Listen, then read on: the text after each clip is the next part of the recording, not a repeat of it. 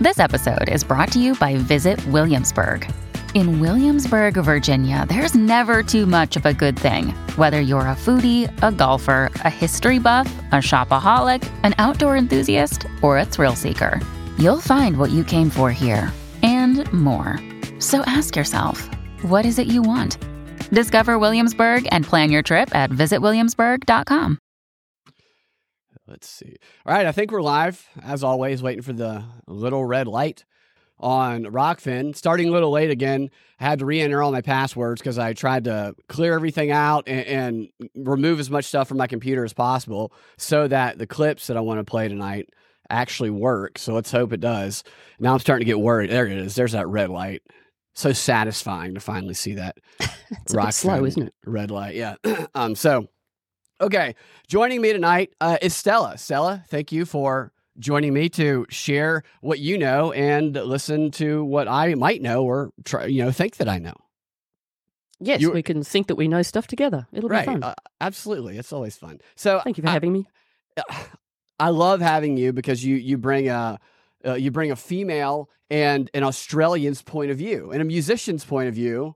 None of three things that I don't have any points of view on. And they're all kind of vague, but whatever. An artist's point of view, a lot of things that I can't do. So I want to start by talking about, I haven't talked about this guy at all because everybody was talking about him all at once. And I was like, it's Oliver Anthony. Are you familiar with Oliver? Oh, Oliver Anthony. Anthony Oliver. I think it's Oliver Anthony, the redheaded guy who became like an overnight sensation with that song, Richmond, North of Richmond. Mm-hmm. I haven't talked about him because the moment I laid eyes on him, something seemed a little bit off to me. And I know I'm a skeptical person, and I could be wrong about him, but I just wasn't buying into the hype about him. And it's nothing against his music abilities, guitar playing or singing. I mean, I'm not like an expert on that, but he seems to be a good singer, seems to be a good guitar player to me. It's his persona that I'm not buying. It seems very inauthentic to me. And it didn't help that the day after he went mega viral, he's already making Instagram videos where he's referring to himself in the third person. Like it's his world and we're all just living in it. Like it wasn't like an ironic third person reference or he wasn't doing it just to, poke at people. He seemed to be truly buying into it. And even though he says he didn't want to be famous, everything about him screams someone who's wanted to be famous for a very long time. And he's finally getting what he's wanted. And he's played music for, I think, a decade or so, from my understanding. So this is something that he's been pursuing for a while. And I think my issue when he suddenly emerged onto the scene, it seemed like an obvious AstroTurf marketing strategy that worked to me, and not natural grassroots pain that swelled up and became an overnight sensation. I'm like, give me a break. AstroTurfing, most of you guys know what that is, but it's when big money at the top tries to create a grassroots movement that looks artificial and spontaneous from the bottom, but it's just really, it's funneled from the big boys at the top. And I'm not saying that he has like a bunch of big corporate or government donors, although he might. That's not what I'm saying. I'm just saying that a ton of businesses, a ton of artists who have resources do this type of thing. And, he's been making videos of himself singing for a long time. And the music video that he made was well shot. The audio was good. He had a team with him. So it's a marketing strategy that worked. Good for him. He's trying to create an everyman persona that pushes back against the big man, and doesn't have any money. And he's full of shit, in my opinion. And there's a story about him that you said before the show that you hadn't heard yet, which I think you'll have some insight into because you were in a band. I mean, probably multiple bands, if I had to guess, for a long time. And here's what happened. Earlier this week, Anthony canceled a concert that he had scheduled to play at a place called Cotton Eye Joe. And the reason he canceled, which he says in an Instagram video, that's how he communicates with everybody, is his Insta, is because the ticket prices set by the venue that he agreed to do a show with were too expensive for his liking. And he didn't know this at first. And when he found out, he told everybody that he was going to cancel it. because he's supposed to be the new voice of the overtaxed, hardworking American who's just trying to make ends meet. So he can't allow his people to pay too much for a ticket to see him. His freaking Twitter handle is ain't got a dollar, okay? Ain't got a dollar, ain't going to make you pay too many dollars. So here's him in his own words saying why he canceled the show. Well, I'm going to add the clip now, all that buildup. I don't even have the friggin' clip ready. So I'm going to be adding it thank you. Beautiful elevator music. Mm-hmm. There it is, right? Oh, my God. All right. The girl from Emphysema. I had to pull off. Here he is. You can hear that, right?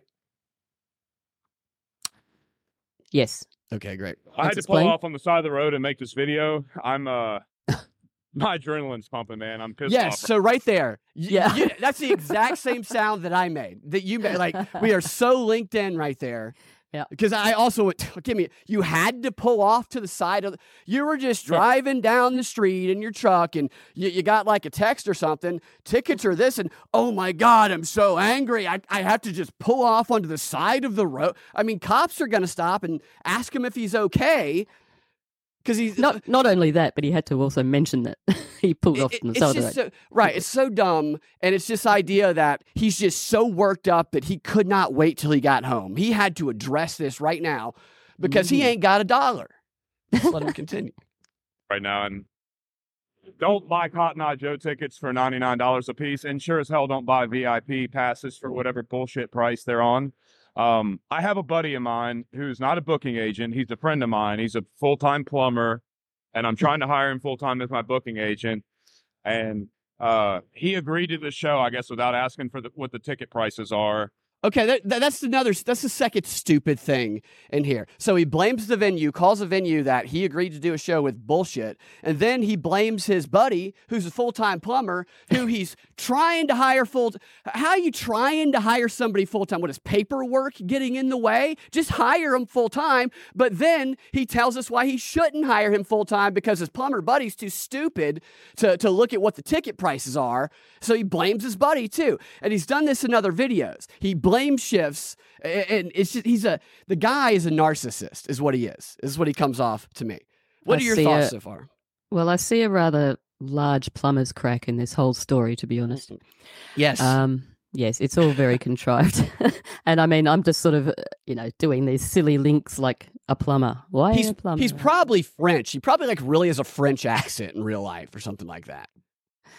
I mean, give me a break. My buddy's a plumber. He didn't look at the shit, and I had no idea, so fuck that shit. Let's let him continue. All right. And he has the Johnny Cash FU shirt on. You can get that at Target, by the way, for like $12. Anybody can get that at Target. Don't pay $100 for a ticket. That's horseshit. If we've got to cancel the venue and play somewhere else, we will. I didn't agree to it, and I don't want you to pay it. So please don't. I'm just trying to get the word out now. I don't know when the event got posted, but he did agree to it. Okay, he did. Even if his plumber buddy agreed to it on his behalf, he did agree to it. I was going to say I don't really think much of his management skills so far. I might stick to the plumbing, mate. Right. Well, I'm going to tell you what I think this is after we let him finish here. Just hold off for a little. All right, there it is. There's Stacey Abrams. So there's the image right there of Stacey Abrams trying to get Brian Kemp's D right there, rip them pants off. Nice.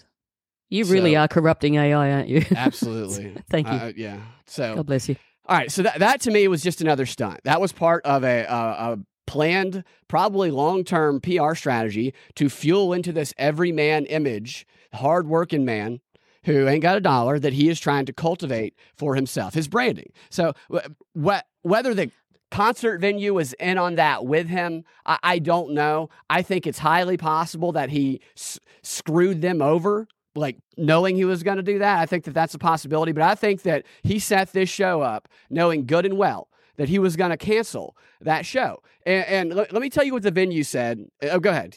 I was just going to say, I think the little bit of difference between you and I in these thoughts are that you're thinking that sort of he's kind of behind this. I think it's a little bit bigger than that. I think, I think it could be too. I think absolutely there's a possibility. He's just another little pawn, little redhead pawny man. or whoever set it up. Yeah, I think they knew full well what was going to happen. And so here's what the venue said. It's just a move. I mean, this is just supporting him being, you know, the righteous, upstanding, making the stand guy. Like, I won't have that, not me. And so they have to make it the story where it's not his fault because it's dumb plumber, but they should just kill that guy, right? Because he's so stupid.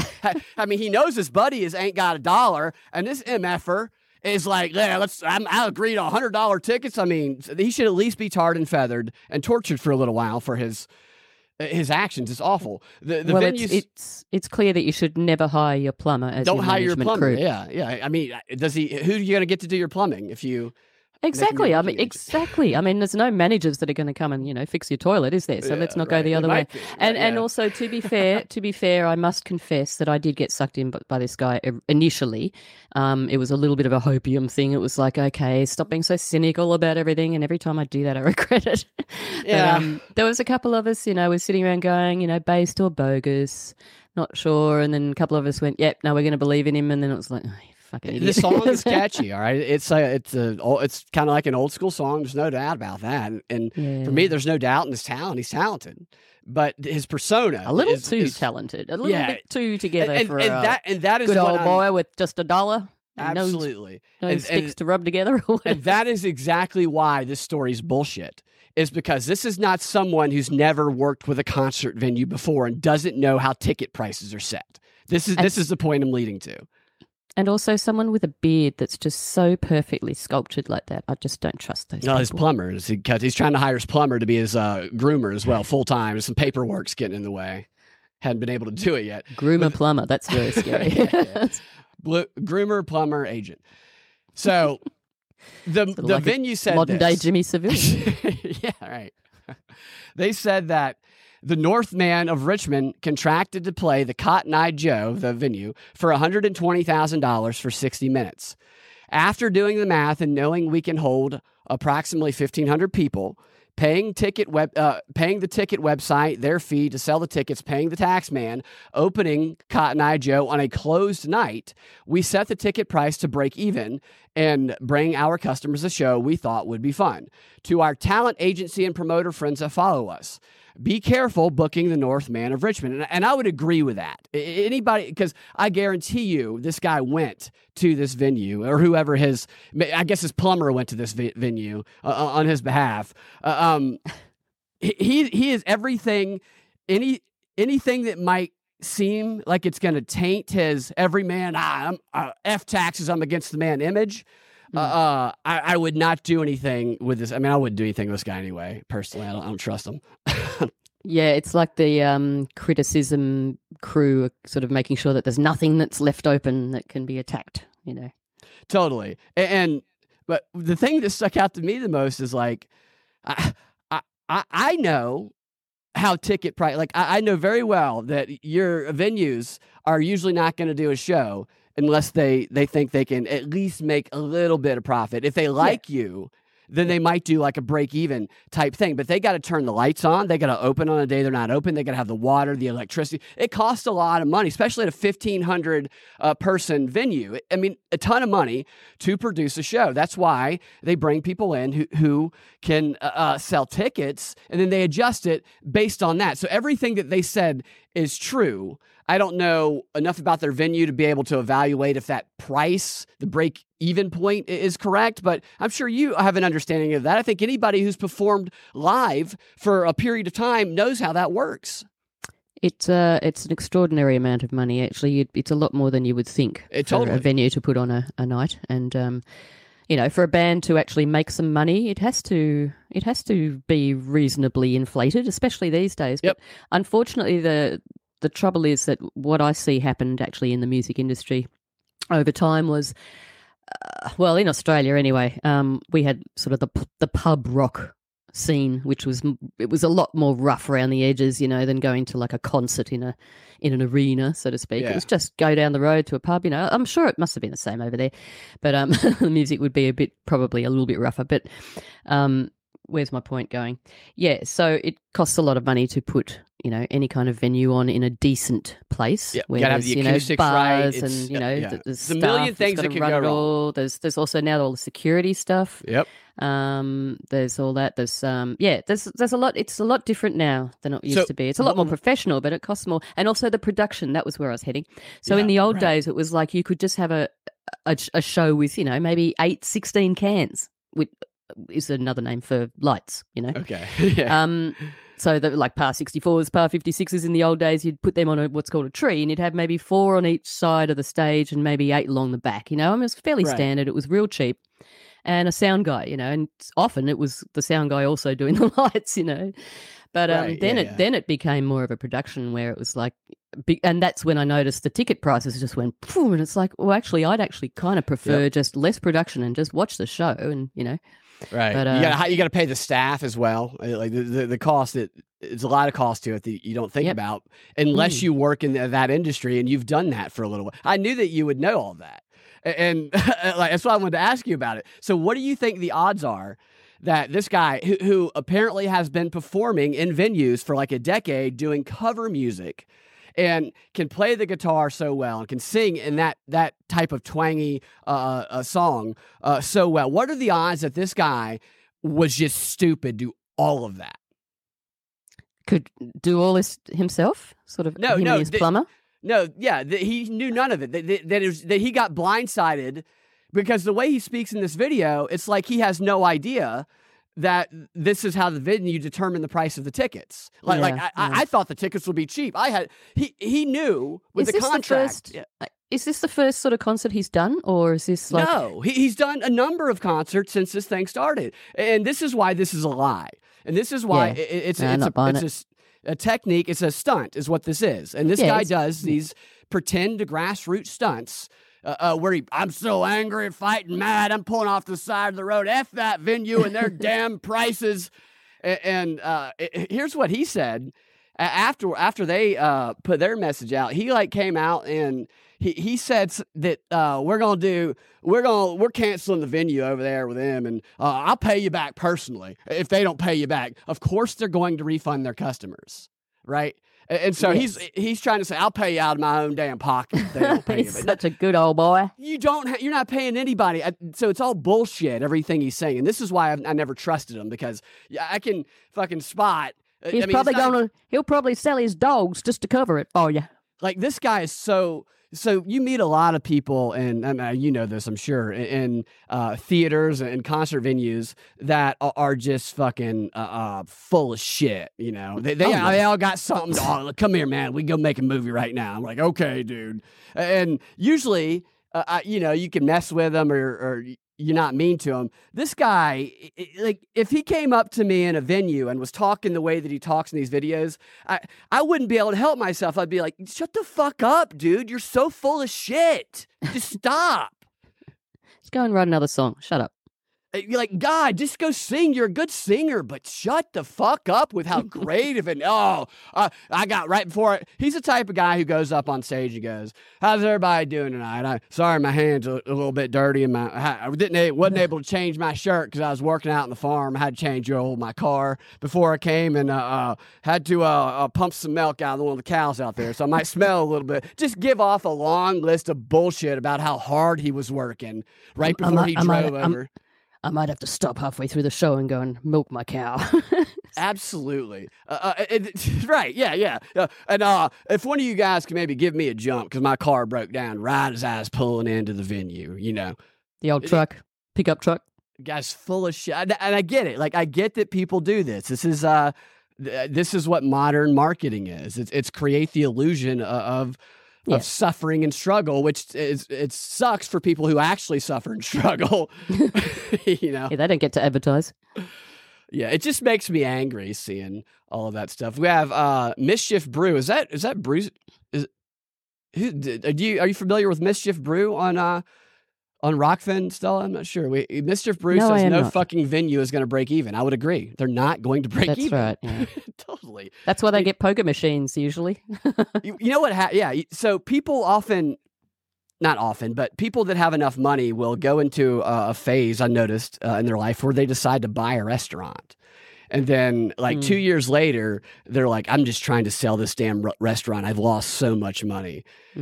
Because people who, like, it's hard to make money in that industry, restaurants and concert venues, like a combination of the two. And it's just... Our version would be buy a pub, like buy an Outback pub or something. Sounds like a fantastic idea at the time, but... Mischief Bruce said, do you have any proof of what you're talking about?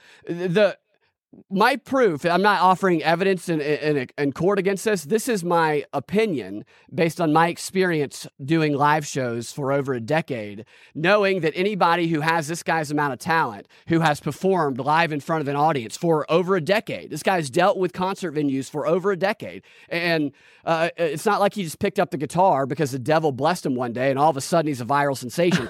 He's been working in the industry for a while. And as someone who's also worked in that industry, entertainment industry, I've never met a person in my life with that much experience that did not know how this works. So him pretending to act like he doesn't know how it works is the evidence of the lie to me. The other stuff about the grassroots, the astroturfing stuff, that is my speculation. I don't have proof of that, but that is my speculation, just to clear that up. It's also based on the fact that you've been studying propaganda for a very long time. A very long time. You just get the eye for it after a while. I mean, it's, you know, these created people. It doesn't mean that we're completely infallible in opinion either. I mean, right. You know, you can always be wrong. I was wrong recently a number of times. If I found out I was wrong, completely wrong about that, then I have no problem. I would love to be wrong about that because...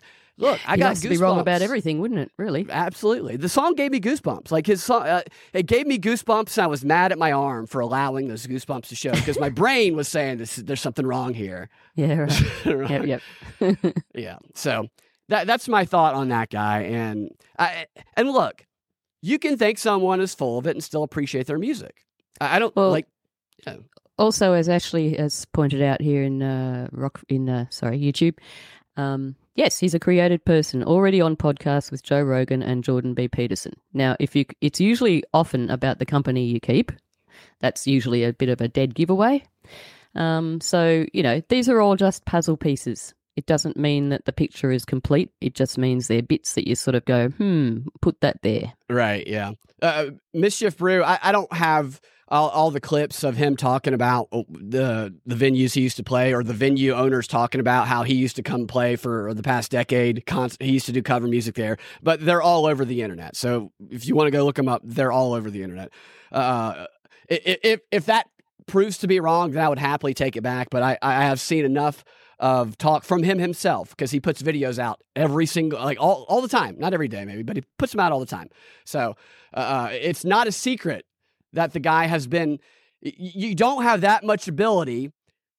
Just like, it's not like he's just been sitting playing by himself. If you're that good, you're making that. That's what he's making his money doing. He makes it look like it is his farm, but that is his. All right, this person's a troll. I'm no longer engaging in that. Go and do some research. Right. Yeah, totally. Do you you want proof the song is good? Is that what you want? I can't prove that. That's just going to be a matter of taste. What do you want from us? So here's what we're going to talk about. What I want to go on to next is the UAP or UFO, whatever you want to call it. That narrative, it's back. And I knew, like, so it does this. They have a little while where it's hot in the news, and then it goes in the background a little bit, and then it comes back. It's done this in a couple of waves now. And all within the span of a week's time, we've had a story about alien bodies discovered in Mexico. There was, many people might not have seen this, there was another interview with the whistleblower, David Grusch, the guy who did that original NewsNation interview. And he has a new revelation of sorts in that interview. And there was the apparently long-awaited NASA report on UAPs that was just published. Like, I don't know if it was today or yesterday that it was published. So all of those things coming all at the same time. And I expect that type of pattern to continue. The dead alien body story, I've seen the pictures, and I know that a guy who has a history of doing hoaxes apparently is the guy who introduced them down in Mexico. But they took them seriously, at least in the news. The news says that they did. And I don't know much about it other than that, and that they look like little weird Yodas, kind of. There was a story today, though, about how, not David Grusch, but during the congressional testimony on UAPs, there were three guys who, in fact, I can pull this up right here. No, that's the wrong one. I think I got the wrong link there. The other bald guy that was about David Grusch's age, his name slips my mind right now, but he spoke out against the alien bodies. He said, like, he basically was like, this is BS that they're trying to pull these off as alien bodies. And he called them out. And for me, that looks like trying to lend credibility to this military guy who was one of the guys who spoke at See, that guy, those guys have no credibility to me because they're intel community. And so now you have a story that one of them says, BS. So that he's calling out the BS because he knows the real information, right? So I see it as something like that going there, but I also see it as they're going to continue showing people stuff, maybe gauging what people might believe or whatnot, and we might see a craft or whatever, but that's about all I know about that story. What do you know about the alien body story? So what you were just saying then, were you sort of basically leaning towards that there's a counter-narrative in the sense of there's this talk about it and then this sort of real bullshitty talk and then these other people come out and go, oh, no, that's bullshit, but this bit isn't. Is that what you were sort of generally saying?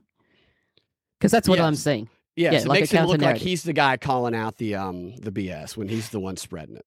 Yeah, because I was just looking this morning, just, flipping my way through some of the news, and I did notice a bit of a counter-narrative, like, NASA's coming out sort of saying, this and that about, this bit's real and blah, blah, blah. It's sort of like, well, yeah, they do that. We can only say so much, but we can't expose too much because that will expose the the instruments they use to measure stuff, and that's all top secret and things like that. So it's sort of like, that's the nonsense stuff, but here's the real stuff. So yes, that's exactly what I'm seeing too, which is the counter-narrative I mentioned earlier.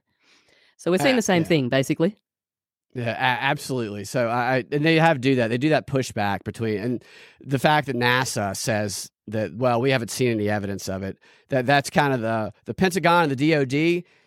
What the whistleblowers tell us is they're saying that, and that's the whole point of this, is to get them to stop covering it up. That's what they said during the hearing, and so this fits with that narrative. And what NASA.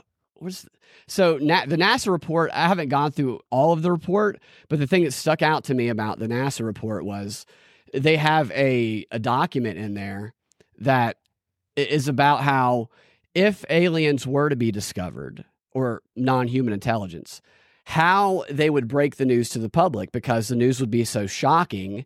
And they created like a 7-tier procedure for assessing and sharing such a discovery, and they call it, there's a name for it here. Oh, okay. It's called 7-tier procedure, huh? It's called the Confidence of Life Detection Scale.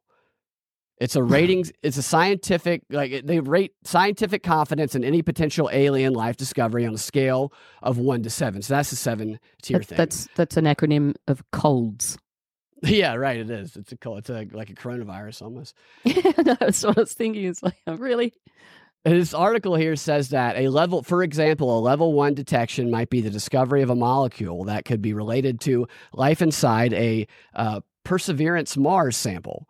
The evidence would graduate to level 2. Scientists confirm if scientists confirm there was no contamination in the sample or in the instruments involved. That could have influenced their findings.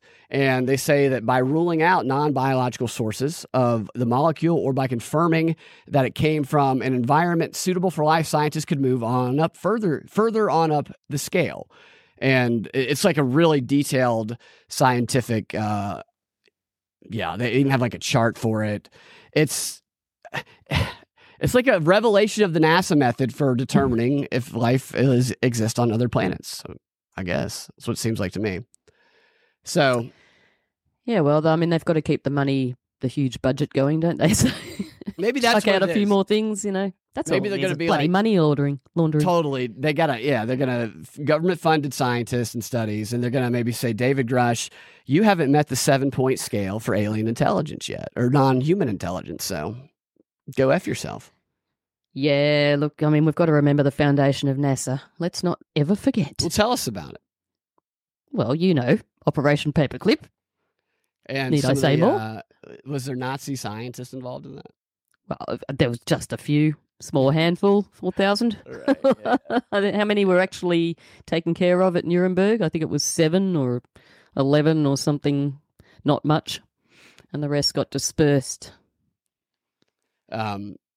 Yeah, so if you want to see the proof of Oliver Anthony's background brew, just go look up his interviews. He talks about it. So you can go watch it. I'm just going to mention Grand Theft World Liberty Radio, The Drizzle. He does a good breakdown of the lyrics of that song. Yeah. Worth having a listen to because it was an interesting breakdown, I thought. What's his general takeaway? The general takeaway, I think, well, everyone that I've spoken to seems to be, yep, no, he's full of shit. Right. Same. Yeah. This could go multiple ways. Like at the base level, so we could go and say, well, the government's involved and they want to use him to be a right-wing figure to, mobilize people under him to cause divisiveness or whatever. At the base level, several things. Totally. At the base level, it could be none of that, but just a modern-day person that has people working with him that understand how modern marketing works. And modern marketing is controversy, it's cause marketing, and it's grassroots. You talk about I've worked in marketing. I worked in marketing for years. You talk about grassroots. You want to get a grassroots thing going. How can we create that? So at the simplest level, it could be that, and it could have gotten newsjacked into the political realm.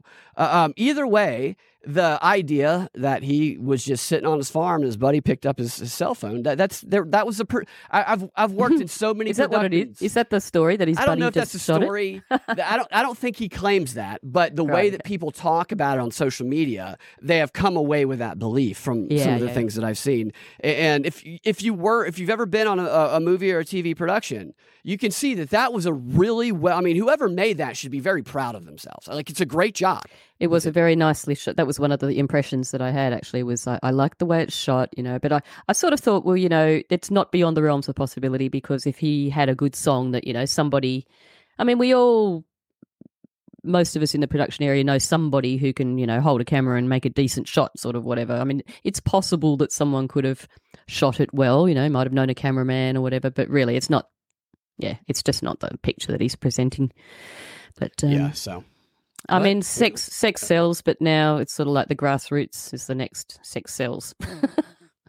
Grassroots sells. well, that poor white guy sells. If you read some of these reports on, like, if you read Edward Bernays and going back 100 years and you read the modern communication strategies from the CDC, which I've gone through many of those on the show, or any of these other organizations, they talk about the grassroots angle of it, where you connect with the people who have the most influence in those areas, and you dramatize it, as Edward Bernays would put it. You do some sort of event that dramatizes the cause that you're trying to make a national issue, and then you use the people on the ground who have the most influence, whether it's your pastor, whether it's the Tuskegee Project used doctors to control the people. Like, they used black doctors to prevent the black guys from actually getting treatment, because they knew they trusted them. So it's all about finding the most trusted people in the local communities and using them to spread your message. Sometimes maybe they're aware of it. A lot of times they might not be aware of it. And that's just very true. Their goal. And there's good reason to be highly skeptical, because these methods, the methodologies that they use are extremely deceptive and conniving.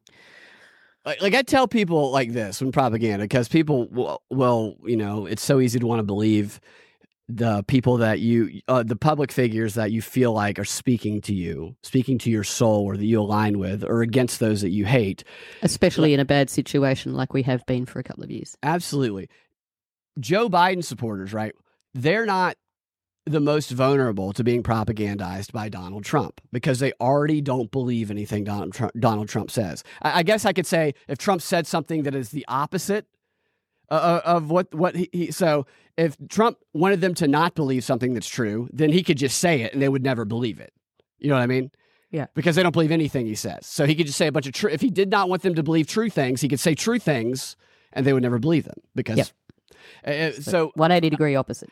Other than that, they're not vulnerable of believing things, because they already disbelieve everything he says. They're vulnerable of being propagandized by Joe Biden, because everybody always looks to the people they hate as the ones propagandizing, not even realizing the ones who are who have been assigned to propagandize them are the ones that they don't look at, are the ones that they align with. And so it's like, that's why you scrutinize the people you like even more than the ones you don't like if you really want to protect democracy. But I know that's Russian propaganda. Only Putin would do something like that. I should never say anything like that ever. Beware of anything that says democracy or freedom. Beware. So, all right. Okay. Where was I? We were talking about the alien UFO stuff. Maybe that guy's an alien, and I don't have any evidence that he's an alien, Brew. But maybe he's an alien. Maybe he came from outer space or another dimensional. Oliver Anthony, do you mean? What if he? I mean, that'd be great. Yeah. Are you talking about Oliver Anthony? I'm talking about Oliver Anthony. He might be a reptilian for all we know. Well, yeah. Two first names. Right. That always makes me really suspicious. It's weird. It's confusing to me. Two first names, and also three names, like, you know, blah, somebody, hyphen somebody. You know what I mean? I believe that. Like Lee Harvey Oswald, for instance. I don't think that is his. I think he might have changed. I think it might be his stage name. I think it is not his actual name, yes. Yeah, I can't remember. It doesn't matter. It's what we know him as, and it's just. But it is. It's very. Two first names. Okay, Christopher Anthony Lunsford. Lunsford is his actual. Yeah. Okay. His actual name. Yeah, so. All right. Okay, so let me show you some of these David Grusch clips, all right? I love a good David Grusch clip, right? Nothing like a bit of Grusch. David Grusch is the whistleblower, the intel guy. David Grusch is the guy who worked in the intel community in covert operations for 14 years, who up until like a year and a half ago was delivering intel reports to the president himself, who is the whistleblower speaking out. Demanding the government be truthful. That's the guy. Like, the irony. It baffles me that they're like, why should you trust David Grusch? Well, he's from the intel community. Oh, the same community that said the Hunter Biden laptop was Russian or earmarks of Russian disinformation. I don't think I should believe him because of that. Mm-hmm. All right, now I'm gonna get that freaking clip back in because it's gone now. Here we go. Yes, these strange circles. I had to pull up. All right. Scoot that down a little bit. Okay. So this podcast is like Alchemy Academy or something. I don't know who these guys are. It's like Alchemy Academy. Okay.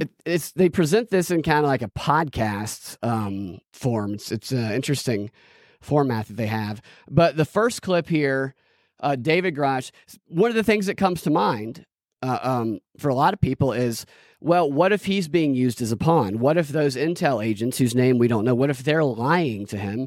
Well, he addresses that in this clip here. I don't report to anybody, and there is no plan. Yeah. I'm not a part of some like slow drip disclosure or anything. If there is a plan, I'm totally unwitting, and holy shit, they've like controlled me in a very passive manner that is like masterclass. Right. Real quick, that's exactly how they would do it. That's how they work. If they want to make you, it's not like somebody who has been sent to be your handler or to deceive you. It's just going to be like obviously lying to you. They're going to be, if they're good at it and they're in these intelligence agencies, they're spies. They're agents is what they are. That's what they do. Yes, and if he knew that that's what was going on, he's not about to stand there and admit it, is he? You know, look at that expression on his face. It kind of looks like an alien in that. All right, but. Yeah, I'm not a part of some weird shit, you know. Did you ever at any point try to suss out whether you were being lied to? Because all of these people are coming from the same programs, and so presumably there's some level of coordination between them. So how do you kind of get through and just make sure that they're not, you know, meeting in some back room saying, you say this to Dave, I'll say this to Dave, you know? Yeah, no, for sure. So like, I thought maybe it was like a joke or something. Maybe it was like a psyop on me or something. I don't even know. And then, but near 40 people we talked to, a lot of the guys I've known my entire career, and like, they wouldn't lie to me. I have like a friendship with them. And for them to, disclose to me that kind of stuff, and it ended up being a false, would have totally torpedoed the friendship. And I also went out of my way to find people who don't know each other either. And I had other higher ranking colleagues of mine go talk to other people that I didn't even personally talk to. That group, of course, we took all that. And I'm like, all the people who conducted those interviews, I made them get interviewed by the inspector general because we're crossing our T's here because this shit is crazy. Yeah. And I was I mean, you can never be perfect, but man, I was so freaking careful to make sure I wasn't getting fed some bullshit. If they were in coordination together on a disinfo campaign, holy fuck, I shouldn't even be an intel officer because I should have, you know, sniffed that shit out. So you should have sniffed that shit out, right? You know, something I've noticed about these people, they're way overly animated. He is an animated guy. You of something, you know?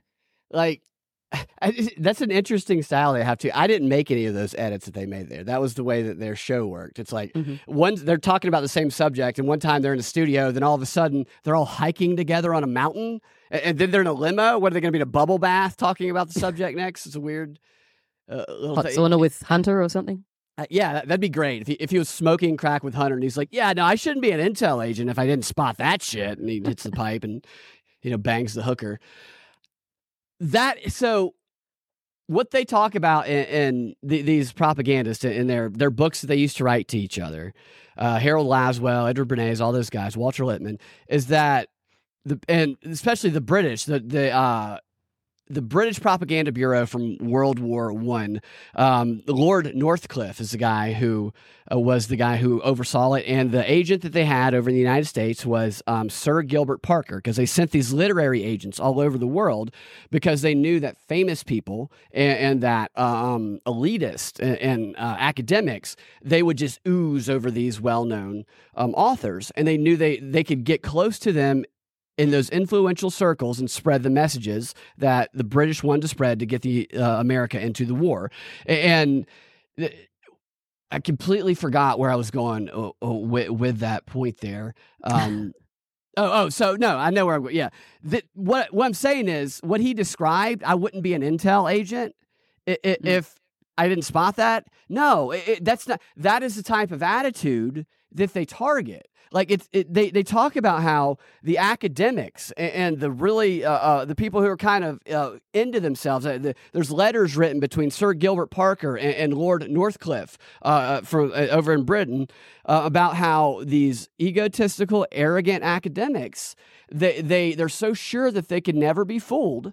That's why they go after them, because they think nobody could ever get one by them because of who they are, which makes them the easiest targets. And I'm getting a little bit of that from David Grusch here in the way that he's talking about, you know, nobody can fool me. I'm an intel agent. Yeah. I don't know. There's something disingenuous about him that I can't. Well, I mean, I can never put my finger on things, but whatever it is, it's that little tiny thing of body language or whatever it is. It's just something. Yeah. I'm torn on whether he is. I don't think he believes really what he's saying. I think he's acting. Right. So that's why I go back and forth. Sometimes I think he's acting. Other times I think he's kind of a goof. I think he's a plant. I think he's put there. You know, some of this stuff is made to just make all the psychoes. I mean, as if they're going to take anyone seriously that just spoke to somebody. I mean, it's all just hearsay. That doesn't stand up in the smallest court case, does it? And there's a reason that there's a spotlight on it all, and he's just a bloody distraction. And then they're going to come along and go, oh, yeah, now there's these people, but here's the real information, and that's all going to be bullshit as well. So, and this has happened before with Operation Blue Beam. They, drove a guy crazy, and this is documented in declassified documents. They targeted a guy, and they the Air Force sent out agents to intentionally – they said, this guy came to them. He said, I've been seeing these things over. He lived near these Air Force bases where they were testing technology. They say they were testing new government technology.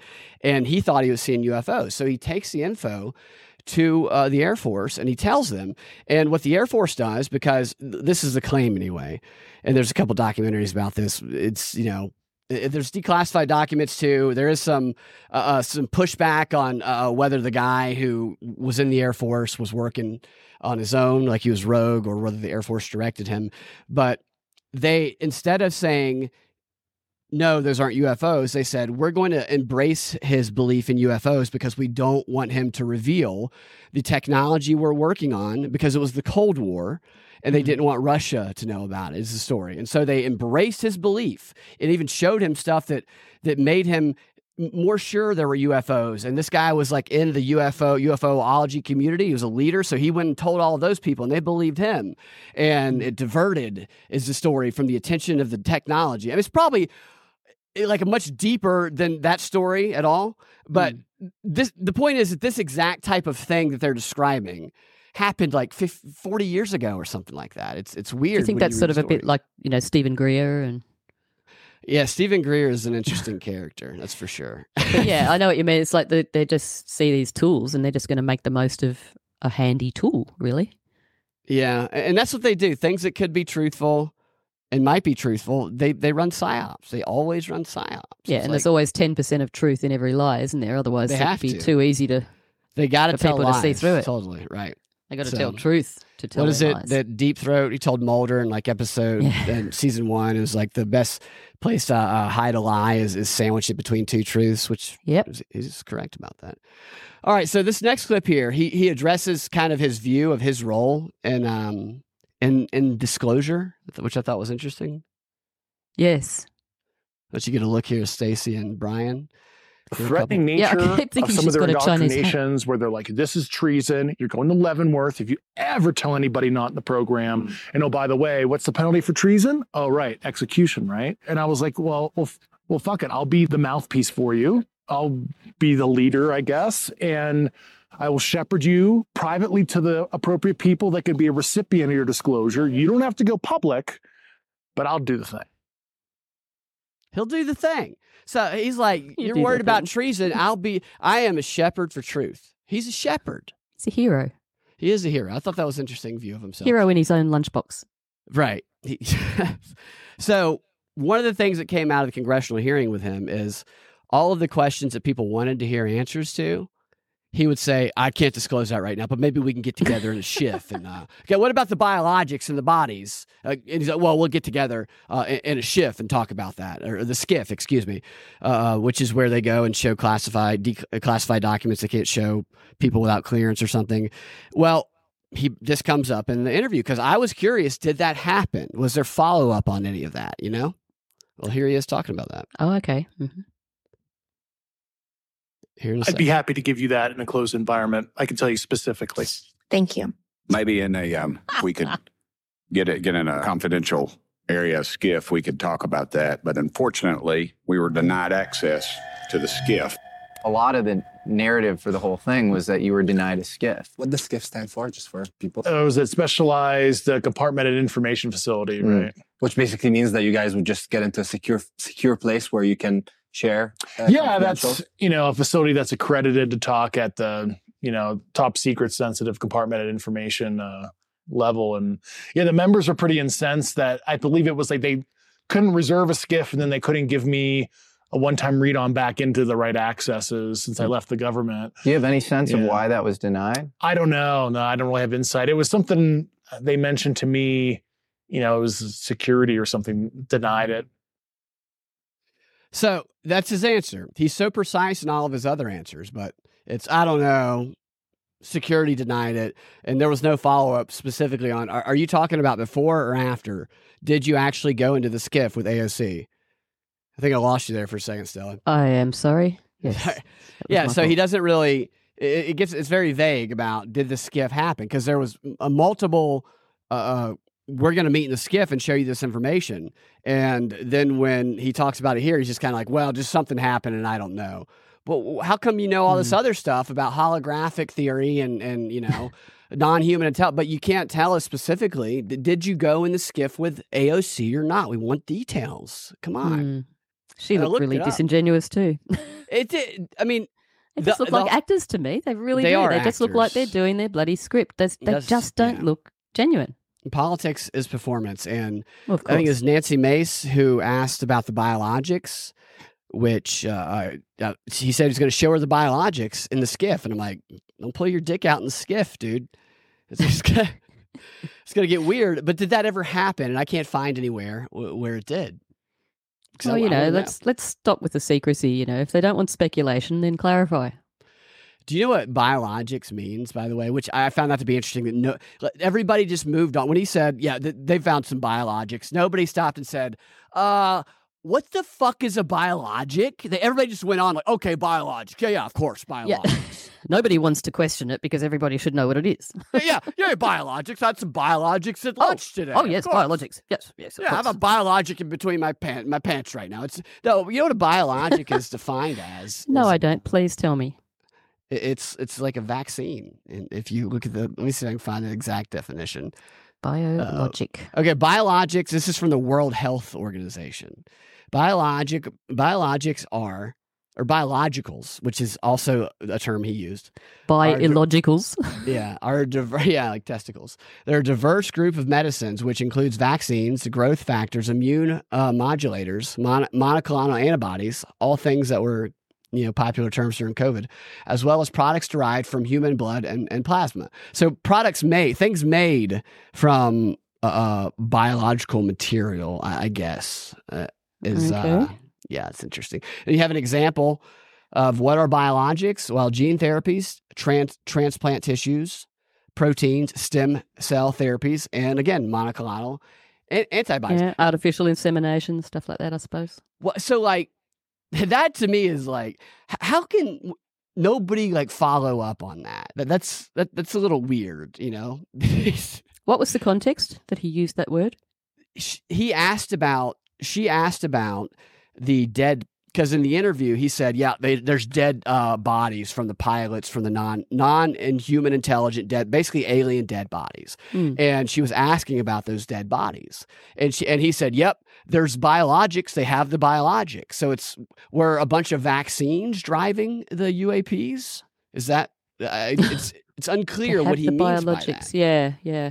So they've run some tests, obviously. And I did notice actually the few stories that I looked at about this, they were very, very heavily putting the emphasis on non-human. So right. Yeah, I thought, I saw, well, that actually now these days, that kind of covers a number of things. It covers AI.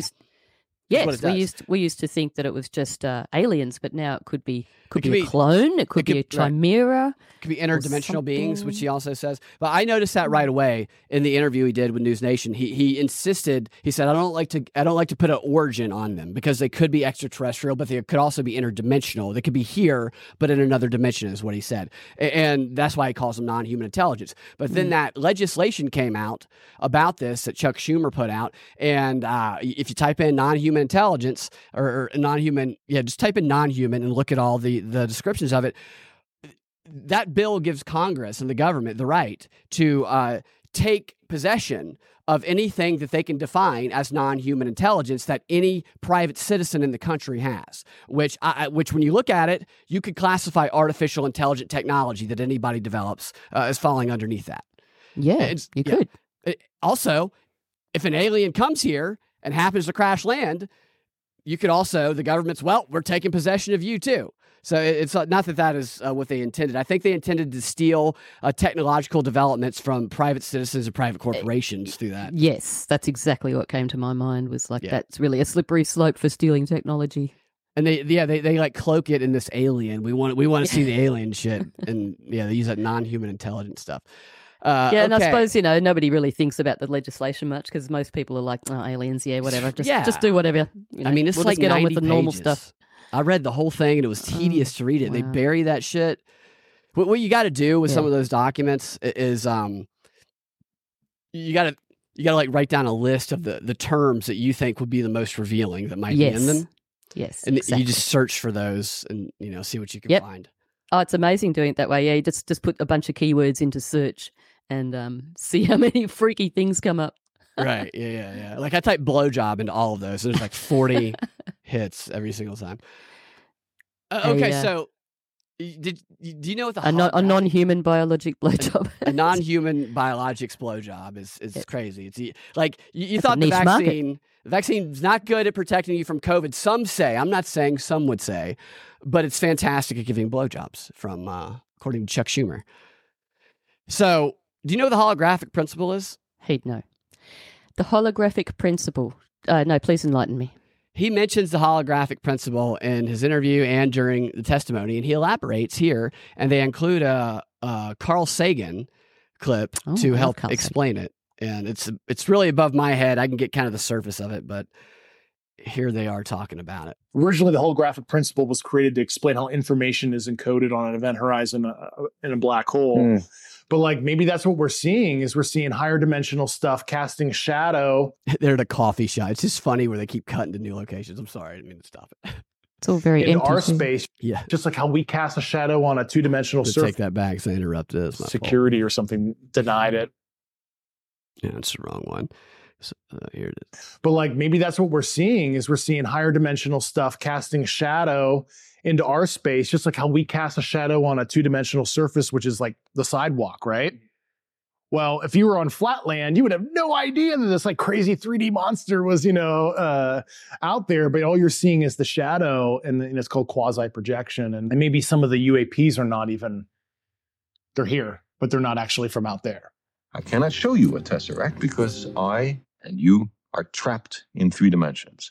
But what I can show you is the shadow in three dimensions of a four-dimensional hypercube or tesseract. This is it. Like if it exists outside of 4D, time space or whatever, say this is, you have a 2D universe and this is a 3D object. If it intersects, you're just going to see a sliver of it. So you'll just see a disk. Mm-hmm. Yeah, my mic was muted there. Sorry. Yeah. So I've watched that Carl Sagan video, actually, like 7 minutes long, and I don't quite fully understand it, but the 2D, 3D thing, some of the UAPs they describe are like cubes, some of them, and the way Carl Sagan is describing, he's using a cube, and we are the 2D thing, and the cube is a 3D, and so it's not actually a cube, but what we see, it's weird. It's just weird. They can't actually come down to us. They can only pierce through our reality. And so they're always here and around us. We just don't. It's very over my head. But what was your takeaway from that? Well, I used to, up until, only a few short years ago, I had all the Cosmos recorded on VHS tapes. Boxes. I used to love watching Cosmos with Carl Sagan. Yeah. I remember watching that when it first came out. Actually, that very scene. It's interesting, but I always come back to the fact that nobody really has a clue. Nobody has any idea, and nobody can really say for sure anything about interdimensions or Quasimodo or quasi whatever. It's all purely speculation and based on a belief system. So there's theories. But I don't think that this fella really, what's his name? Grusch? Yeah. I don't think that, he has all the answers by any means. I think he's just learning his lines. No, yeah, he's good at explaining it in kind of a simplified way. I don't necessarily understand it, but so. All right, so here's the clip that, I played a clip similar to this a few weeks ago because that guy who interviewed him on NewsNation, he revealed this. And I was ready to play that one again. And in this new interview, they had him address it. I knew they were going to do this because some police reports came out about David Grusch where it apparently he's been arrested a couple of times, which a lot of people have been arrested, but he was put in an involuntary mental facility, what some would describe if they were trying to demonize him as an insane asylum, because his wife at the time, I think he was divorced and he's remarried, thought that he was a threat to himself or a threat to others. And that it's called like I can't remember the numbers, like 316 or something, where somebody is there. Either just out of their mind or they're really drunk or high on drugs. And you think they're going to maybe kill themselves or hurt somebody else, and you call the cops, and the cops will come get them. And at least in Georgia, I think the mandatory is you have to stay 48 or 72 hours in a mental facility. That's what happened to him. And that document is publicly available where he did that. And so I just thought that was kind of so you're telling me the guy who is the big credible whistleblower for aliens has literally been involuntarily committed to a mental facility before. That's just such an interesting development. So, I think when did this come out, and when was this supposed to have happened? A few years ago. It happened once in 2014, and then again in 2018. At least the police. I think he was committed in 20. I think it was 2014, but it might. I'm not certain on that fact. It was one of those two dates. But yeah, it's publicly available. Yeah, well, by design, I would say, because probably. somebody who has that sort of history would probably never really get to this sort of size of the spotlight, you know what I mean? Like it wouldn't, he wouldn't have that much credibility or even get to that position. He's definitely a figure unless it was by design. So it's just he was a 14-year orchestrated. Right. Yeah, I mean, who knows? Maybe they're going to take it a bit further and then bring that out, and just make him look like a complete Fruit Loop, and then say, look, here's and they the could facts. Do that, and that is what they did to this other guy. Is they used him because he was embraced his curiosity. And then they drove him insane, and he died in a mental facility. This guy from Operation Blue Beam that I was talking about. That's why it kind of the similarities here. But here is Grusch. They ask him about this stuff, and he talks about the issue that I think is a problem for his credibility. We'll see if you agree. Over the past days, you shared with us that you were diagnosed to be on the autism spectrum. Mm-hmm. How has this served you in your life and in your career, and how has it hindered you? Yeah, I mean, I didn't know, that I was autistic until I was in my early 30s. So, I mean, it served me well in the government because I was super good at, doing intel and Dave, we want you to target this facility. Okay, you have 6 months, figure out everything, and of course I do. And it's, that was very good. But I think especially if you're trying to maintain relationships and stuff, and how to read people's emotions and how to show your own emotions. Because, autists, especially if you're, deeper in the spectrum, when you get Asperger's and that kind of stuff, you don't know how to even present your emotions in a way to a partner or, a spouse or whatever. He would come home and tell me general stuff, and I'd be like, yeah, that makes sense. Yeah, there's probably aliens. That makes sense. Okay. So what stood out to me in the guy who interviewed him originally, he was a 60 Minutes interviewer that did the NewsNation interview. Mm-hmm. He said the same thing that he says early here, that he actually said David Grusch is autistic. He has a problem understanding human emotion and understanding social interactions with other humans, which he echoed a little bit right there in his description. And for me, while they might be trying to kind of say, here's why he had some of those problems, and they also talk about his PTSD from being in war when it comes to getting arrested and being committed, what I hear from there is the UFO fucking revelations guy doesn't comprehend social and human emotions. Isn't that something that we would like to have in the person who is revealing information about UFOs? Because if he's communicating with these high-level intel people and they're telling him information, don't we want somebody who can gauge the human behavior and the emotions of the people who are giving him such vital? What if they're all being sarcastic? As an extreme example, and he can't recognize that. Well, what you say is absolute fact, and I agree with all that. But then again, shouldn't we have somebody who has their wits about them running the country?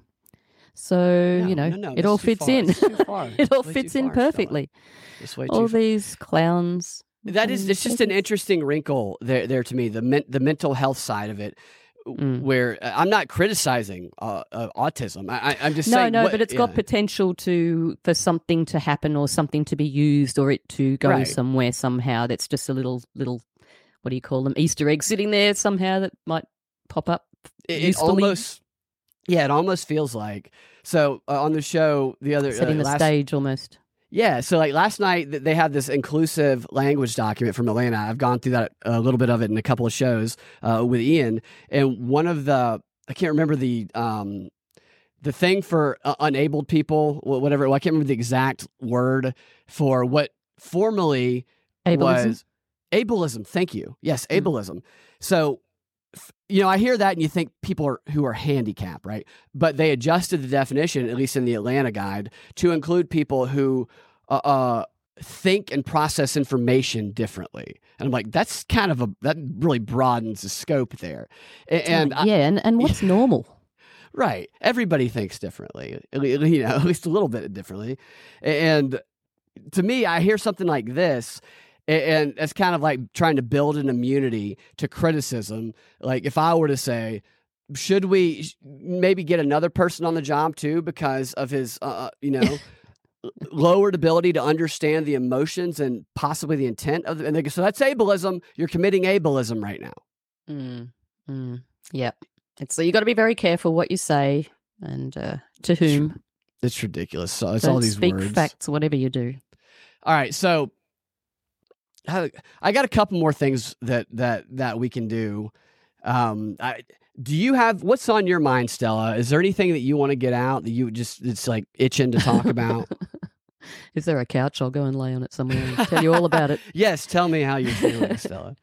Look, to be really honest, I was going over the news and everything, and it's boring as batshit, to be quite honest. In Australia, as far as that goes, anyway, it's all just, you know, about the referendum and the clown show. That's all being, you know, it's a huge distraction. So that just goes on and on every day about the Prime Minister outrightly lying about things. So there's that. There was a couple of things. I was actually going to bring a story about the skinny white boy having a moment, coming back into the highlight of being, you know, the sexiest. Wait. Are you serious? You're telling me the skinny white boy's back in? Well, yeah, apparently so. Tell me more. People like the Justin Biebers of the world. So I was going to bring this story. Oh, what's that guy's name? Machine Gun Kelly.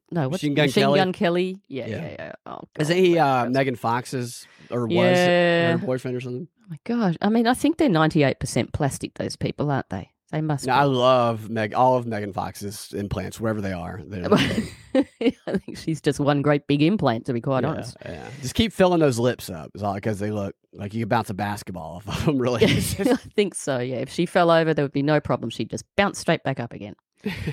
But anyway, that's the story I was going to bring. And this was in like an Apple News thing. And so then I put it into Google, and there was like a whole bunch of articles with exactly the same headline as there usually is, and I went into all of them, and they're all gone. So I'm thinking, really? Maybe that was disinformation. I'm so sorry. Yeah. Well, it's back to the big brawny butch, some other color. Typically, like, if it's that's unfortunate. Like, so it's a sick joke to make all the skinny white guys think that we're coming back in. Hopium. Yep. Look, it was. This is what they do. It's dated. What is it? September the 9th, 2023. So here's me thinking, okay, that's fairly relevant.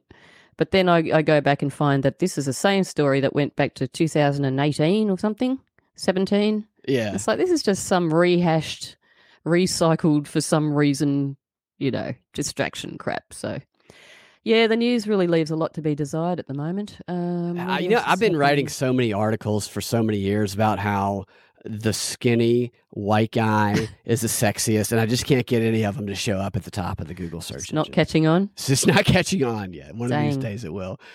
Gordon says, my favorite combo of people. Thank you, Gordon. And I love your Alf pick there. I used to love Alf. Love your guts, mate. So Alf had two stomachs, isn't that right? Alf? I think Alf had two stomachs. The alien? Correctly. Yeah, the alien, the television show. Alf, oh, my gosh, that's going back, isn't it? He had two stomachs? I don't remember look that. You see Alf in the image there on screen? The thumbnail for Gordon? Alf. That's Alf there. Oh, no, I can't see that. I'm not looking at... Is it Rokfin? Rokfin is it? Oh, no, I just put it up on the... I mean, it would be on Rokfin too. So you can't see those things? Oh, right, okay. Yes, now I can. Okay. Oh, Alf, yes, okay. Yeah. Alf. Sorry, I wasn't looking. All right, I was looking at the skinny white boy story. Trying to find it for you, but it's error 404. I'm so sorry. You're cool. It's late, I know. It's early for you. I say it's late. You're in Australia. I have no excuse. All right, so I'm going to go to the XR. What else do you want to get out? Tell people where they can find you, whatever you want to tell them before we get out. Okay. Well, Union of the Unknowns is somewhere. It's a place where I hang out a bit. We do a weekly news thing called Not Your Mama's News as well, which is always fun. And Easy Peasy Podcast or WTF Forum, which is also in combination with Burn Babylon Burn. So that's a place where I hang out sometimes. You're Missing the Point occasionally. I'm on there with Drew just talking about Australian stuff. So that's where I talk about the voice and the referendum stuff with Drew. And, don't forget to check out Grand Theft World Liberty Radio. Oh, yeah, that's right. Grand Theft World Liberty Radio. I think I said Grand Theft Auto before. It's easy to say that. Yeah. Grand Theft World Liberty Radio, yes. So he did a really good breakdown on that Northmen of Richmond song. And also he just does a really good radio show. It's just good to, you know, if you're doing stuff, have it on in the background, whatever. And you just go relate things to history as well, yeah. Yeah. So thanks a lot for having me again, and thanks to everyone for listening. It's always lovely to have some nice comments. It's always a pleasure. And what we're going to do in the DMBXR, the subscriber-only portion of the show, is Apple had its product review thing that they do. They do like one of those every year. They do like an hour and a half. Here are all our new products that people are going to spend way too much money on. Oh, and they decided to get into some climate change sketch comedy, apparently. And they did like a little skit. And so I thought we could play that and just... I haven't watched all of it. I've watched part of it. I think we just get our reactions to that. And depending on how long that takes, it's not too long. It's like 4 minutes. I actually wanted to get your reaction to, I keep seeing these stories and I know why I see them, because I clicked on an article a couple weeks ago about how the Southern accent is fading away. And ever since then, I keep getting these things about Southern phrases Northerners need a dictionary for. And I click on it. I'm like, I don't think they need a dictionary for some of these. And I was curious if you've heard of some of these phrases, which I think you probably have. But I don't know. So I want to get your reaction to some of these so-called Southern phrases that only Southerners know. Well, that sounds intriguing. Yeah, it could be fun. So we're going to do that in the DMBXR. If you want to get access to that, go to patreon.com/propagandareport and subscribe there today. You can find me on youtube.com/Brad Binkley, rumble.com/thepropreport, Freedom Act Radio on Twitter or X, and the Propaganda Fight is my website. So... We're going to wrap the show up there. So thank you again, Stella. Thank you guys for watching and interacting. We will talk to you guys next time. Have a fantastic rest of your day.